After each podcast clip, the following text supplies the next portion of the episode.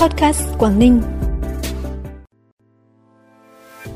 Hôm nay 27 tháng 2, Ngày Thầy thuốc Việt Nam, một trong những dịp để tri ân, vinh danh những chiến sĩ áo trắng hết mình cống hiến trong phòng chống dịch.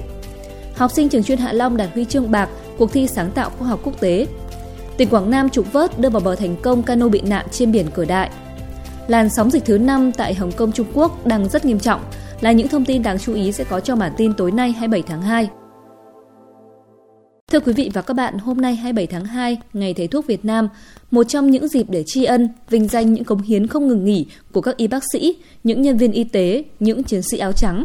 Đặc biệt là trong đại dịch COVID-19, cả nước, đặc biệt là ngành y tế, phải đối mặt với những thử thách chưa từng có. Nhưng cả đội ngũ y bác sĩ các cấp các địa phương trên cả nước đã không quản ngại khó khăn, bước vào cuộc chiến cam go, đồng lòng chống dịch, tất cả vì sức khỏe người dân ngành y tế đã huy động lực lượng lớn nhất kể từ sau chiến tranh với hơn 25.000 chuyên gia, cán bộ bác sĩ, điều dưỡng sinh viên các trường y dược tham gia phòng chống dịch.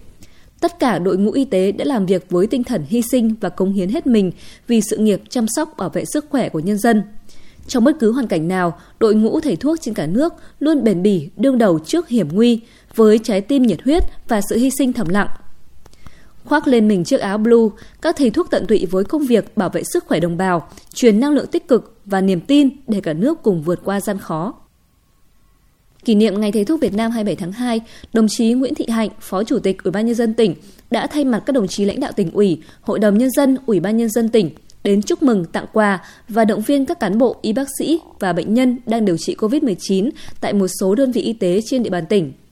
Tại các nơi đến thăm là Trung tâm Kiểm soát Bệnh tật tỉnh CDC Quảng Ninh, Bệnh viện Đa khoa tỉnh Quảng Ninh, Bệnh viện số 2, Bệnh viện Việt Nam Thụy Điển Uông Bí và trạm y tế phường Bãi Cháy thành phố Hạ Long. Đồng chí Phó Chủ tịch Ủy ban nhân dân tỉnh ghi nhận đánh giá cao sự nỗ lực cố gắng quyết tâm của lực lượng y bác sĩ trong thời gian qua, nhất là khi đại dịch COVID-19 bùng phát. Đồng thời bày tỏ sự quan tâm chia sẻ với những khó khăn vất vả của đội ngũ y bác sĩ, Đồng chí mong muốn các cán bộ y bác sĩ vẫn tiếp tục giữ vững tinh thần, quyết tâm cao độ thực hiện tốt nhiệm vụ chuyên môn, đồng thời là cánh tay đắc lực trên tuyến đầu chống dịch. Tỉnh sẽ luôn quan tâm, đồng hành và ưu tiên những nguồn lực tốt nhất cho ngành y tế để đảm bảo về cơ sở vật chất, nguồn nhân lực, đáp ứng nhu cầu khám chữa bệnh cho nhân dân trong và ngoài địa bàn, xứng tầm khu vực và trong cả nước. Thực hiện chiến lược phủ sóng vaccine phòng COVID-19 toàn dân, trong hai ngày 27 và 28 tháng 2, thành phố Uông Bí tổ chức các đội tiêm vaccine lưu động tại nhà cho người già yếu, đi lại khó khăn trên địa bàn các phường Phương Đông, Trương Vương, Phương Nam, Nam Khê, Thanh Sơn, Quang Trung và Yên Thanh. Tổng số trường hợp được tiêm trong đợt này là 96 người. Tuyến đường ven sông kết nối cao tốc Hạ Long Hải Phòng đến thị xã Đông Triều có tổng chiều dài 41,2 km, trong đó đoạn đi qua thị xã Đông Triều dài hơn 26 km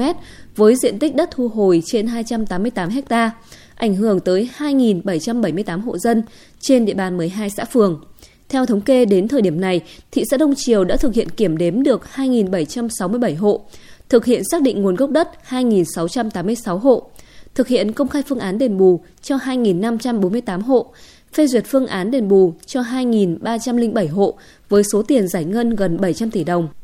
Để tạo điều kiện về chỗ ở mới cho 161 hộ dân phải thực hiện tái định cư,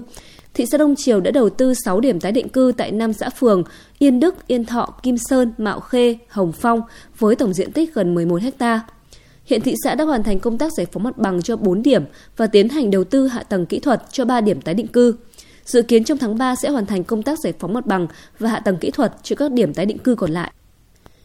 Đội thi của trường Trung học phổ thông chuyên Hạ Long vừa xuất sắc giành được huy chương bạc tại cuộc thi nghiên cứu sáng tạo quốc tế ICPC với đề tài điều chế hạt nano FeO3 ứng dụng trong dẫn truyền thuốc. ICPC là cuộc thi nghiên cứu sáng tạo quốc tế và đây cũng là sự kiện học thuật quốc tế được tổ chức thường niên với sự hợp tác của Hiệp hội Sở hữu trí tuệ thế giới, Cơ quan Hợp tác trí não Hàn Quốc và Hiệp hội Sáng chế Đại học Hàn Quốc nhằm tìm kiếm những tài năng sáng tạo xuất sắc sớm nhất. Năm nay dù ảnh hưởng của dịch COVID-19, cuộc thi vẫn thu hút sự tham gia của hơn 1.000 thí sinh đến từ 20 quốc gia trên thế giới dự thi theo hình thức trực tuyến ngày 18 tháng 2 vừa qua.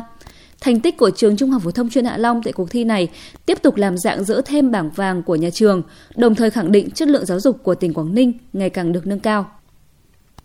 Từ ngày 21 đến ngày 27 tháng 2, tại Trung đoàn 244 thành phố Uông Bí, Bộ Chỉ huy quân sự tỉnh Quảng Ninh tổ chức tập huấn cán bộ đại đội, trung đội trưởng dân quân tự vệ phòng không năm 2022.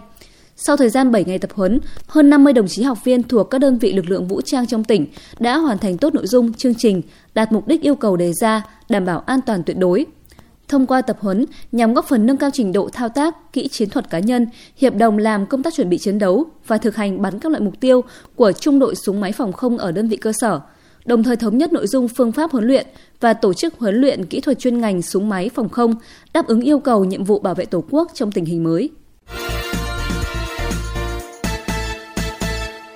Chuyển sang phần tin trong nước và quốc tế đáng chú ý. Ngay từ sáng sớm nay 27 tháng 2, lực lượng cứu hộ cứu nạn của Bộ đội Biên phòng, Cảnh sát biển, Công an tỉnh Quảng Nam cùng người dân địa phương đã vật lộn với sóng lớn, tiến hành trục vớt và đưa vào bờ thành công cano du lịch QNA 1125 bị nạn trên biển Cửa Đại, thành phố Hội An, tỉnh Quảng Nam, làm 17 người chết và mất tích vào lúc 14 giờ ngày 26 tháng 2. Theo ghi nhận, cano du lịch QNA 1125 bị sóng đánh vỡ mạn thuyền bên trái, nước tràn vào và lật úp về bên trái. Hiện tại các cơ quan chức năng đang tổ chức khám nghiệm, điều tra làm rõ nguyên nhân gây ra vụ tai nạn thảm khốc trên.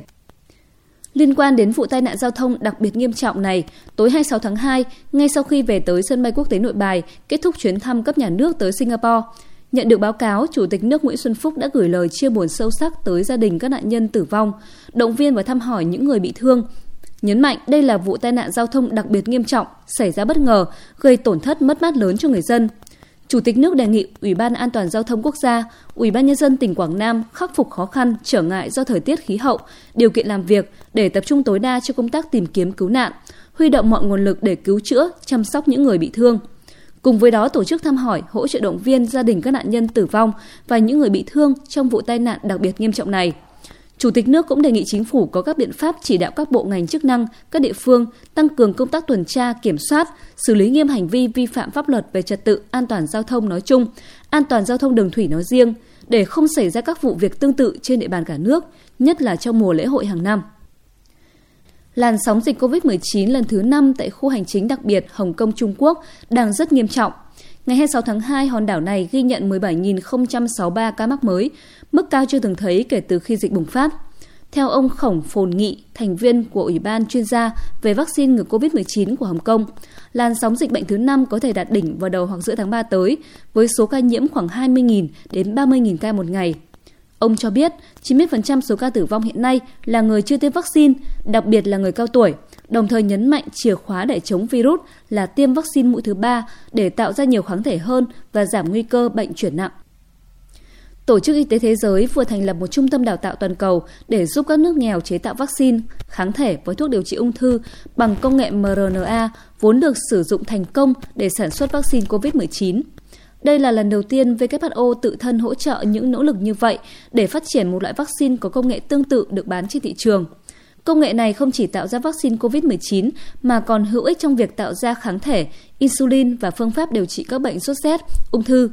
Cho tới nay, cả Moderna và Pfizer-BioNTech, hai công ty sản xuất hai loại vaccine mRNA COVID-19, từ chối chia sẻ công thức hoặc bí quyết công nghệ của họ với WHO và các đối tác.